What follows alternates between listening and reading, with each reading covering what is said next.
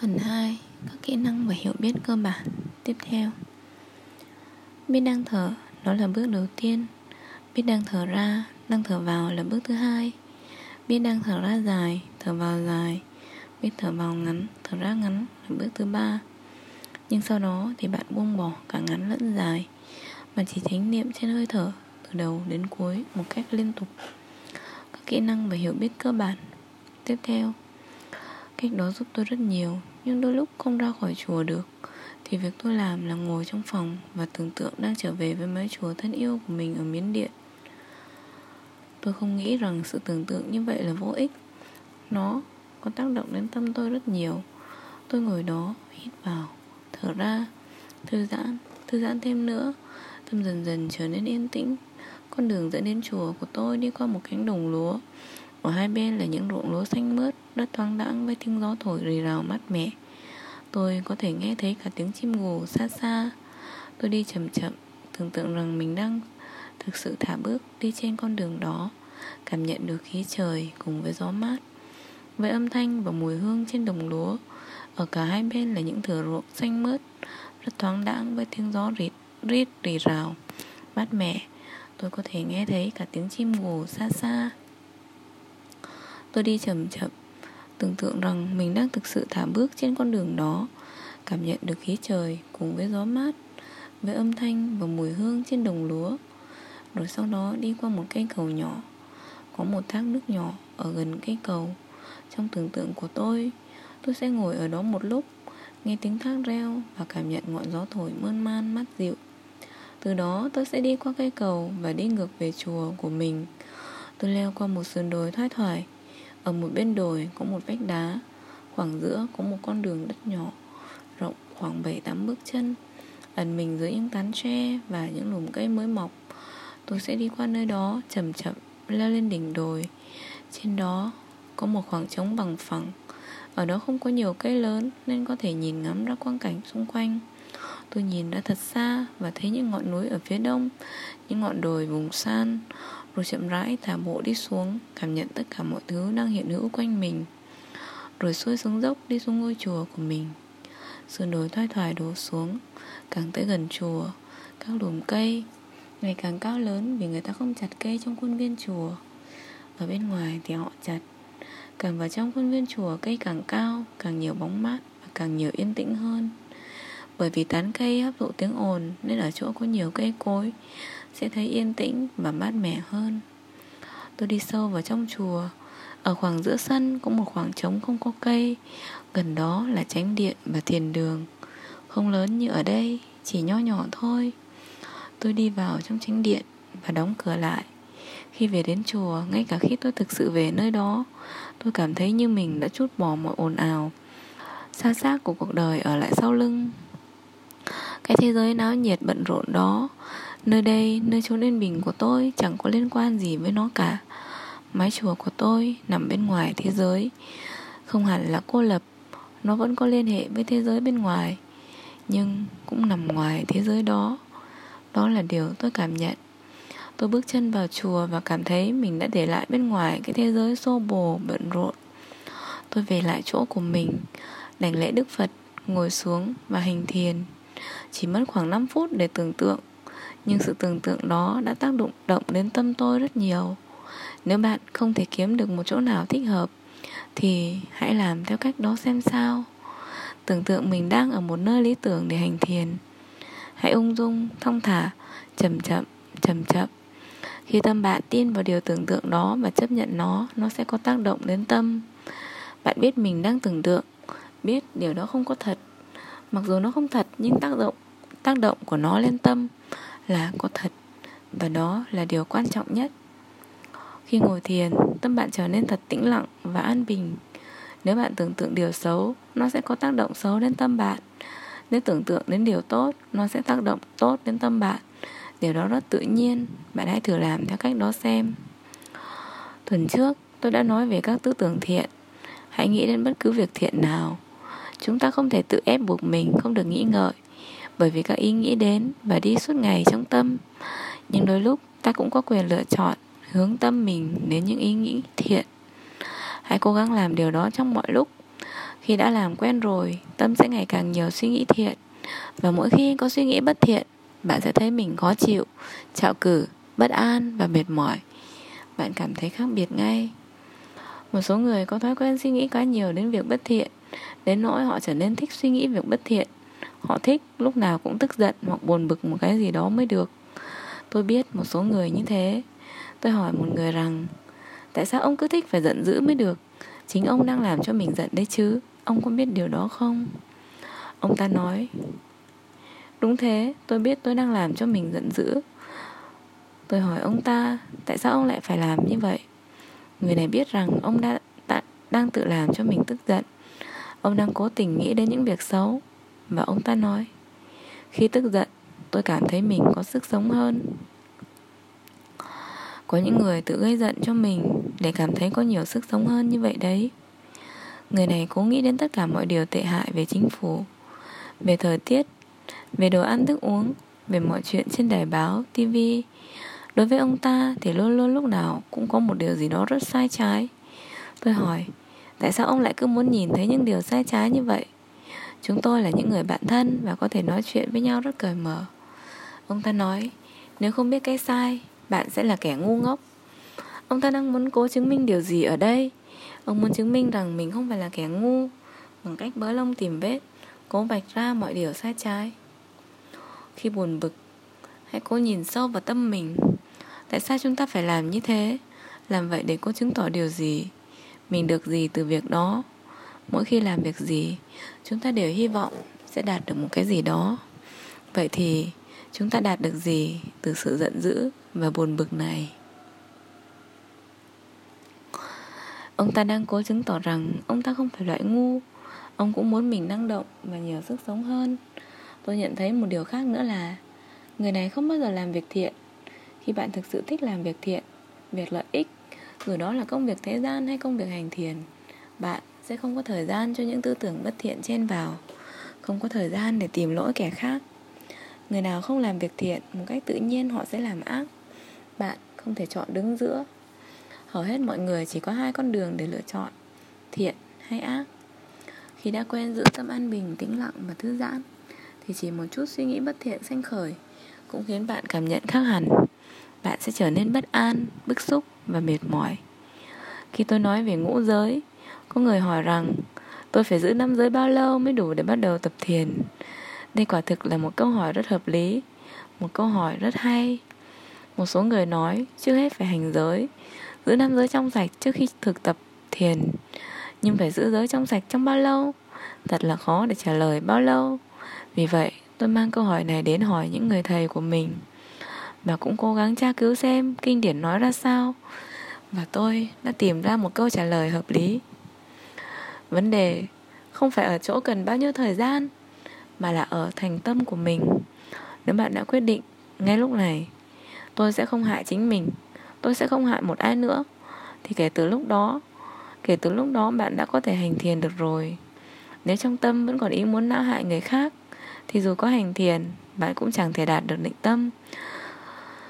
Không thể có an lạc và tuệ giác thực sự, bởi vì bạn cần phải có tác ý không làm hại mình, hại người bạn phải quyết định trong tâm như vậy. Đó là một điều cần phải làm. Quyết định một cách chân thành. Tôi sẽ không tự hại mình và cũng không hại một ai cả. Hoàn toàn thành tâm, thành ý. Khi đã quyết định như vậy, thì kể từ giờ phút đó, bạn đã sẵn sàng để hành thiền. Tất cả đều phải đi cùng với nhau. Giới hạnh, từ bi và tuệ quán, chúng phải đi cùng nhau, không thể tách rời từng thứ một chúng ta thường có xu hướng thích mọi thứ phải rạch ròi, tách bạch. Không, mỗi phần trong cuộc sống của chúng ta đều được nối kết với những phần khác. Đây là điều rất quan trọng, nhất là đối với các thiền sinh. Mỗi phần trong cuộc sống đều có liên quan với tất cả những phần còn lại. Bất cứ việc gì bạn làm cũng sẽ ảnh hưởng đến sự hành thiền của bạn. Hoặc ảnh hưởng xấu hoặc ảnh hưởng tốt. Sự thật này chính là cơ sở cho cuộc sống giác ngộ của chúng ta có một người là thành viên ban hộ tăng của một trung tâm thiền tại miến điện. Anh ta là một nhà kinh doanh và công việc kinh doanh của anh ta không được chân thật cho lắm. Do vậy, một người bạn của anh ta đã chỉ ra điều đó. Nhìn lại xem, anh đang hành thiền nhằm phát triển các phẩm chất tâm linh vì mục đích giải thoát. Một việc làm cao quý và thánh thiện như vậy. Thế mà khi làm ăn, Tại sao anh không trung thực? Anh ta cũng chỉ dối trá một chút chút thôi Và tất cả mọi người đều làm như thế cả. Anh ta không phải là hạng người thật xấu, Mà chỉ là một người xấu bình thường, Như tất cả những người khác. Anh ta nói, Hai việc đó hoàn toàn khác nhau. Khi đến thiền viện, Tôi hành thiền và tinh tấn phát triển tâm linh hướng tới giác ngộ giải thoát. Nhưng trong công việc kinh doanh, Thì kinh doanh là kinh doanh. Đó là một vấn đề khác. Bạn không thể làm thế được. Hãy nhớ lấy điều này Và hãy xem bạn đang làm gì. Hãy luôn luôn giữ lý tưởng ấy trong tâm Và đối chiếu với những việc bạn đang làm.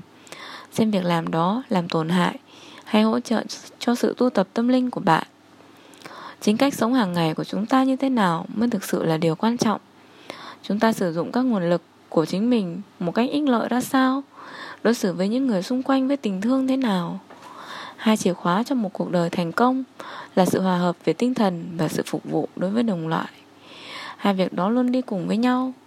Nếu chúng ta làm hại đến người khác Dù bằng bất cứ cách nào, Thì cũng sẽ gây hại lại cho Sự tu tập tâm linh của mình. Giới hạnh có rất nhiều ý nghĩa. Giữ gìn ngũ giới, Mỗi khi dùng cái gì Chúng ta phải suy xét xem Tại sao mình dùng nó.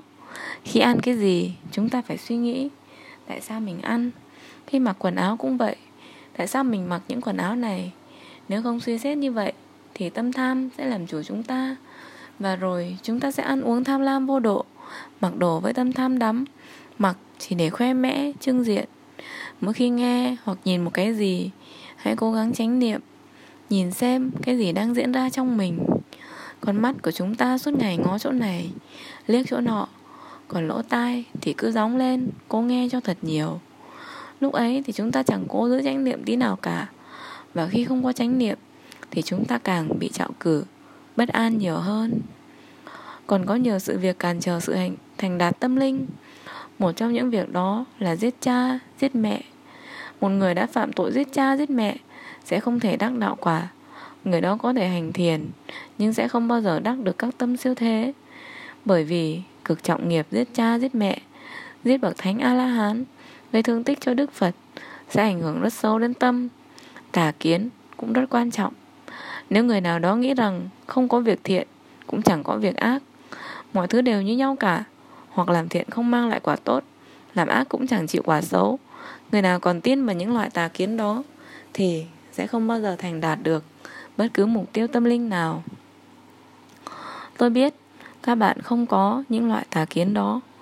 Nếu bạn đã thầm buộc tội trách cứ một người nào đó dù là bất cứ một người thiền sinh nào ở đây nếu đã chót nghĩ xấu về người đó hãy nhớ và đến xin lỗi. Tự nói với chính mình rằng, tôi đã làm một việc sai trái. Nếu bạn có suy nghĩ tiêu cực nào về người khác hay về một thiền sinh nào ở đây, thì những suy nghĩ xấu đó có thể cản trở sự tiến bộ của bạn.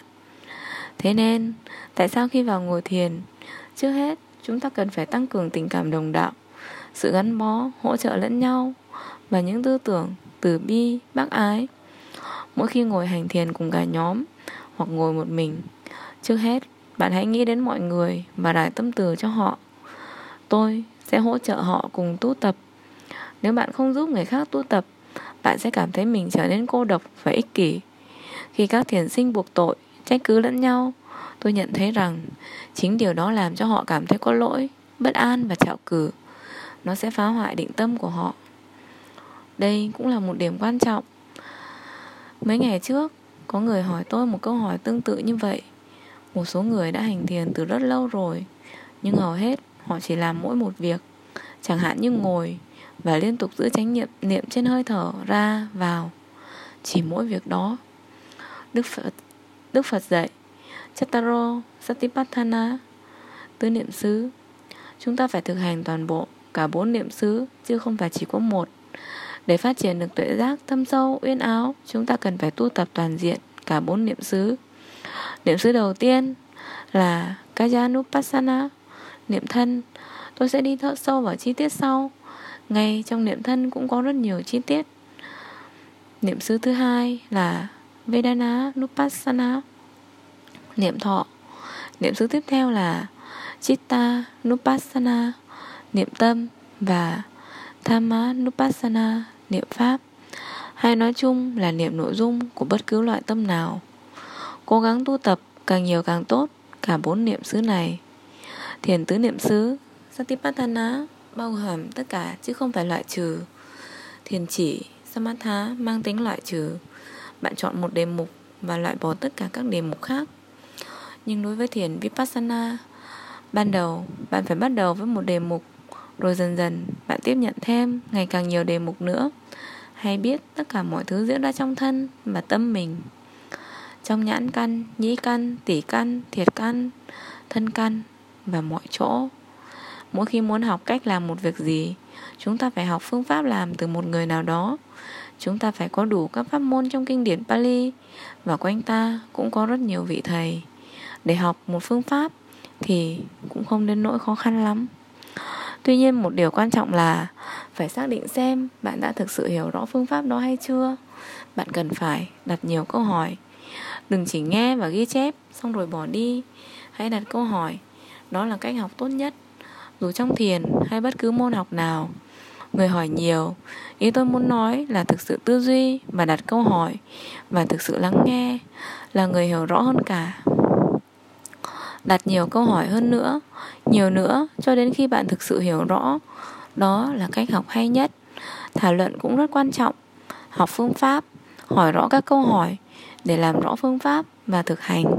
Khi thực hành, bạn sẽ thấy có nhiều khó khăn nảy sinh. Bất cứ lúc nào có khó khăn, hãy đến hỏi thầy, nói chuyện với thầy và nhận lấy những lời khuyên.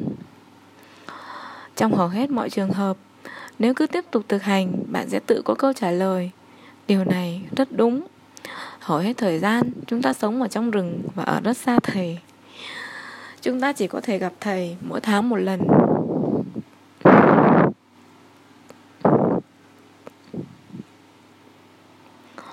Vì thế, khi hành thiền, mỗi khi gặp khó khăn, thì sẽ lại nói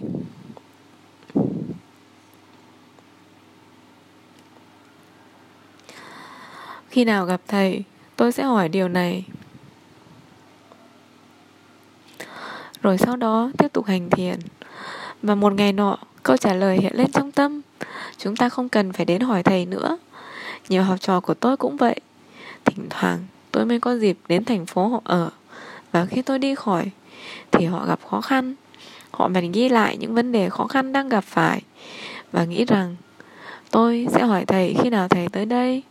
Nhưng họ vẫn tiếp tục nhiệt tâm hành thiền, chân thành và toàn tâm, toàn ý. Rồi sau đó, tìm ra được câu trả lời cho chính mình. Khi tôi đến và gặp lại họ, nhiều người thưa, bạch thầy, con đã ghi lại rất nhiều câu hỏi để hỏi thầy khi thầy đến. Nhưng khi tiếp tục hành thiền, thì con lại tự tìm được câu trả lời.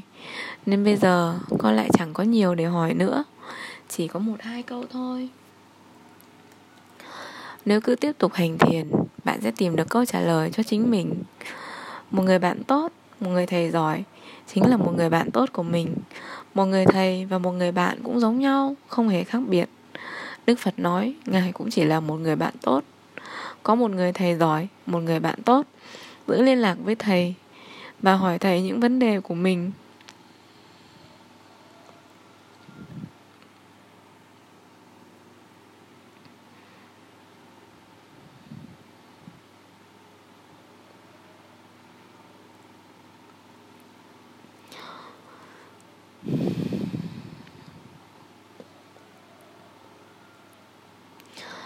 Rồi nhận lấy những lời khuyên. Tất cả những việc đó rất quan trọng. Nếu không có một người thầy, một người bạn không có sự hướng dẫn thì sẽ rất khó để chúng ta bước đi trên con đường này.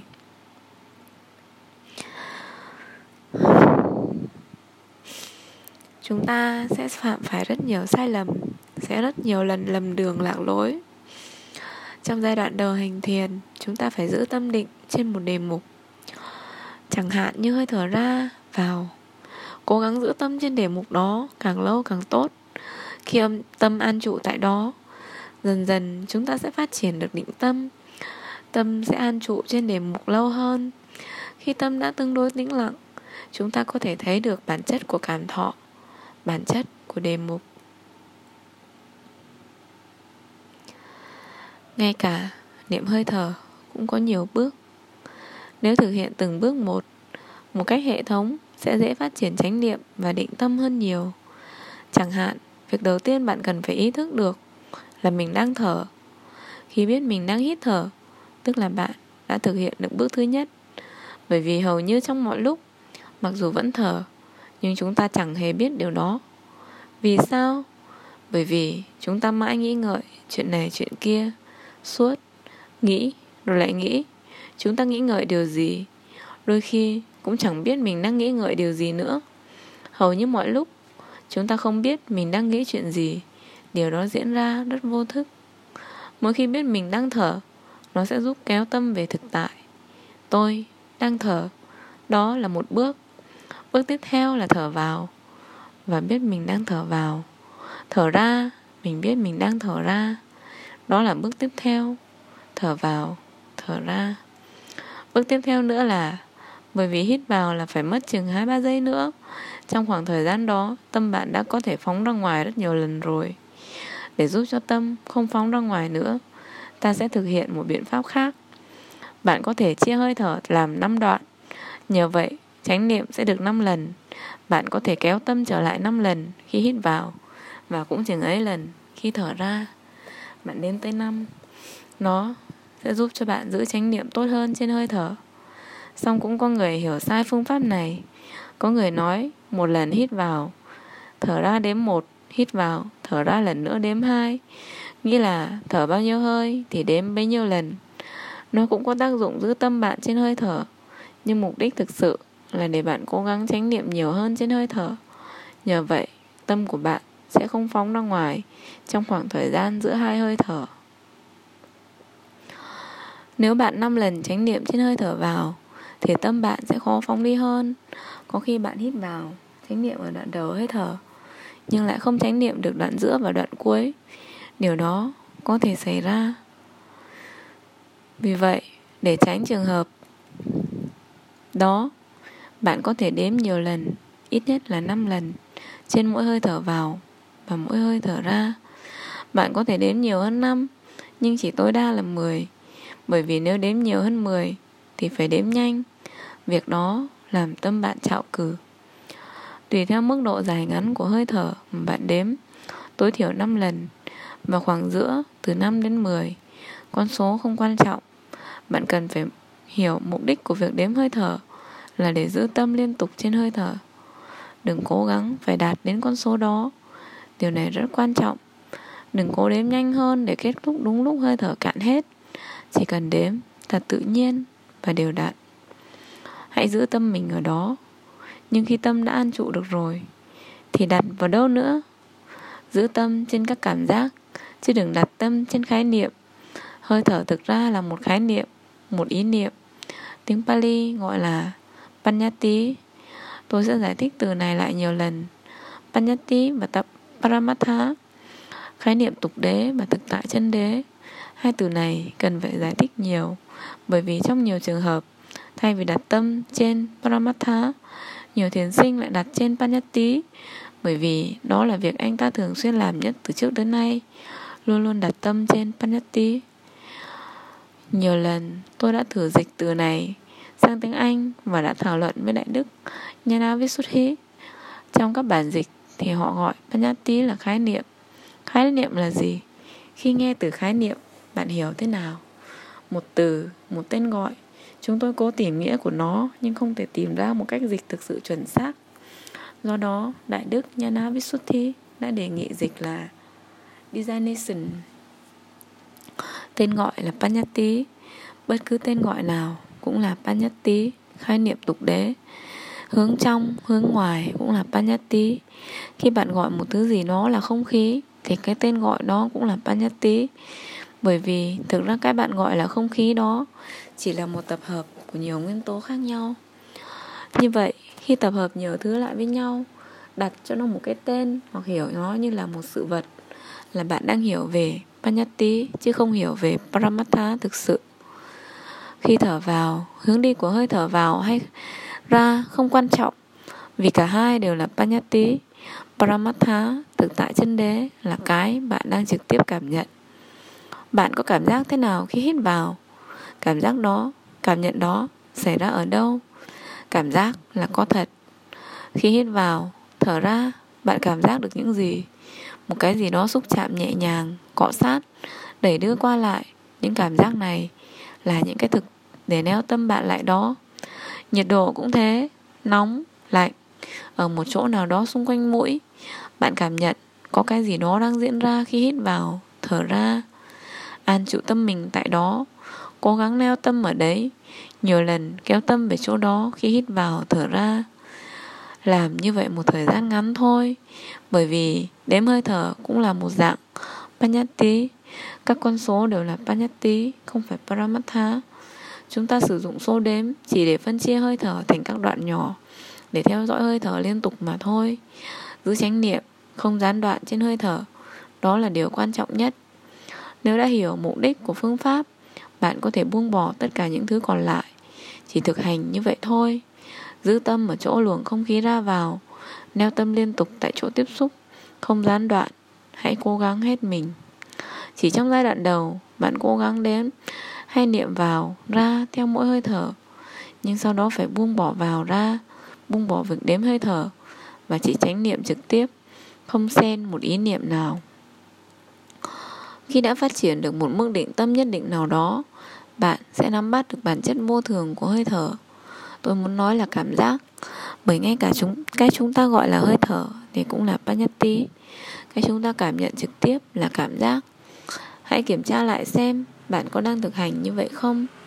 Tâm bạn đang ở đâu? Đang suy nghĩ điều gì? Nếu còn điều gì thắc mắc về vấn đề này, xin các bạn hỏi ngay và làm cho rõ. Bởi vì nếu không an chú tâm trên Paramatha, thì dù có tĩnh lặng, an bình và tập trung, bạn cũng không thể thấy được thực tại chân đế. Trong thiền tuệ có hai giai đoạn. Giai đoạn đầu là làm tâm trở nên tĩnh lặng, phát triển định để tâm không tán loạn, bình ổn các suy nghĩ và giữ tâm trên một đề mục. Đó là mục đích đầu tiên của thiền. Giai đoạn thứ hai quan trọng hơn là tuệ chi mọi sự như chúng đang hiện hữu. Dù gọi nó là thực tại chân đế hay bất cứ cái gì khác, hãy tuệ chi mọi sự việc đúng theo thực tướng của chúng. Các cảm giác, suy nghĩ, cảm xúc, thấu hiểu chúng như thực sự chúng đang là.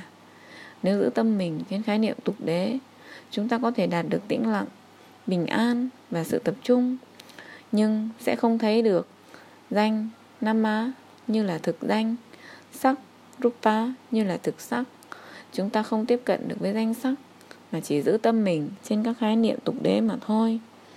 Hình dáng, kích cỡ to nhỏ đều là các khái niệm tục đế. Đông, tây, nam, bắc cũng là khái niệm tục đế. Tôi sẽ đưa ra thêm một ví dụ về panyati. Thứ hai, thứ ba, thứ tư cũng đều là các tên gọi. Khi hành thiền ăn chú tâm trên những điều bạn thực sự trực tiếp kinh nghiệm, tất cả mọi khái niệm sẽ biến mất. Đôi khi, thậm chí bạn không biết mình đang ngồi ở đâu nữa. Không biết ngồi quay mặt hướng đông hay hướng tây nữa, Không biết được cả những điều ấy. Có lúc một cảm giác rất lạ xảy đến, Bạn không biết ngay cả bản thân mình nữa, Bởi vì con người cũng là một ý niệm tự tạo trong tâm bạn. Tuy nhiên, để đạt đến mức ấy, Chúng ta cần phải có tuệ giác sâu sắc về anatta, Vô ngã. Khi đã phát triển tuệ giác về vô ngã này, Có lúc thậm chí bạn còn không biết tên của mình là gì nữa. Phải nghĩ một lúc mới ra mất một lúc mới nhớ ra tên mình là gì. Nhưng những điều đó sau này mới xảy đến. Nếu có câu hỏi nào về Panyati và Paramatha, xin các bạn cứ hỏi. Vấn đề này rất quan trọng. Chúng tôi đã thảo luận vấn đề này. Đôi khi vào buổi tối, phải mất nhiều ngày về vấn đề này. Rất thú vị. Đại đức Nhana Visuthi và tôi, chúng tôi thường nói về chuyện Panyati và Paramatha, về đối tượng của thiền Vipassana. Đôi khi nói chuyện rất lâu, Quên mất cả thời gian. Bởi vì thời gian cũng là Panyati. Khi nhìn đồng hồ thì đã 11 giờ rưỡi. Nếu bạn có câu hỏi nào thêm thì cứ hỏi. Bây giờ là lúc dành cho các câu hỏi. Có câu hỏi nào không? Xin cứ tự nhiên. Hỏi và đáp. Dài hay ngắn của hơi thở đều là Panyati, Đây là các câu hỏi. Rất hay. Cảm ơn các bạn đã hỏi điều đó. Khi nghĩ dài, chúng ta muốn nói đến điều gì? Điều quan trọng là đừng để bị kẹt trong ngôn từ. Khi hơi thở dài thì hãy biết toàn bộ quá trình hơi thở từ khi bắt đầu cho đến lúc kết thúc. Giữ tâm trên cảm giác xúc chạm của hơi gió, nơi luồng không khí ra vào, xúc chạm với mũi và an trụ tâm tại đó. Dù hơi thở dài hay ngắn cũng vậy. Chỉ trong giai đoạn mới tập thiền thì mới tập nhận biết hơi thở dài, hơi thở ngắn. Chỉ trong giai đoạn đầu thôi. Biết đang thở đó là bước đầu tiên. Biết đang thở ra, đang thở vào là bước thứ hai. Biết đang thở ra dài, thở vào dài. Biết thở vào ngắn, thở ra ngắn là bước thứ ba. Nhưng sau đó thì bạn buông bỏ cả ngắn lẫn dài. Mà chỉ tránh niệm trên hơi thở từ đầu đến cuối một cách liên tục. Đếm hơi thở không được quá 10 cũng không nên ép mình phải đếm đến một số chính xác nhất định nào đó. Hãy buông bỏ việc đếm hơi thở Và chỉ canh chừng xem tâm mình có an trú tại đó hay không. Bởi vì chúng ta có thói quen suy nghĩ quá nhiều Và suy nghĩ thường xảy ra quá nhanh và dễ dàng Đến mức khi hít vào dài. Chúng ta chỉ biết mình đang hít vào mà thôi. Lúc đầu thì đếm 1, 2, 3, 4, 5, 6, 7, 8 Rồi chúng ta quên mất và nghĩ lan man đến một chuyện gì đó để tâm không trôi tuột đi, chúng ta phải cố gắng bắt nó lại nhiều lần. Và buộc nó vào hơi thở. Đó là mục đích của phương pháp đếm hơi thở. Sau đó thì buông bỏ cả đếm mà chỉ ăn chú trên hơi thở. Nếu có thể trụ tâm trên hơi thở mà không cần đếm, thì đừng đếm nữa. Bởi vì sau đó, đếm hơi thở cũng sẽ là một cản trở. Đó chỉ là các con số. Chúng ta không cần hiểu các con số chúng ta chỉ cần thấu hiểu các cảm giác trên thân. Hỏi và đáp. Đúng vậy, biết đang thở là panyati đếm hơi thở cũng là panyati ngắn dài cũng là panyati điều này chỉ có ích trong giai đoạn đầu thôi. Khi cơ thể an trú, khi có thể an trú tâm trên hơi thở mà không cần nghĩ đến một từ nào cả là tốt nhất. Không cần nghĩ đến ngôn từ, bởi vì ngắn hay dài cũng chỉ là những khái niệm nó là sự so sánh. Cái chính cần phải làm là chủ tâm trên hơi thở một cách liên tục. Nếu bạn làm được điều đó rồi, thì hãy buông bỏ tất cả mọi thứ còn lại. Ngắn, dài, vào, ra không thành vấn đề. Hỏi và đáp chỉ là để giúp tâm bạn không bị tán loạn, giúp mình ổn tâm mà thôi, chỉ trong giai đoạn đầu. Khi bạn ngồi xuống một lúc, chỉ vài phút thôi, thử làm theo cách nó rồi buông bỏ nó bởi vì chúng ta đã bị xáo động khi làm bao nhiêu công việc. Nên một cách tự nhiên, tâm bạn cũng bị tăng tốc theo và suy nghĩ quá nhiều. Khi bạn ngồi thiền, chỉ hít vào, thở ra và cố gắng đếm hơi thở một chút thôi, thử xem bạn có thể trụ tâm lại trên hơi thở được không? Nếu làm được điều đó rồi, thì hãy buông bỏ mọi số đếm, buông bỏ mọi ý niệm.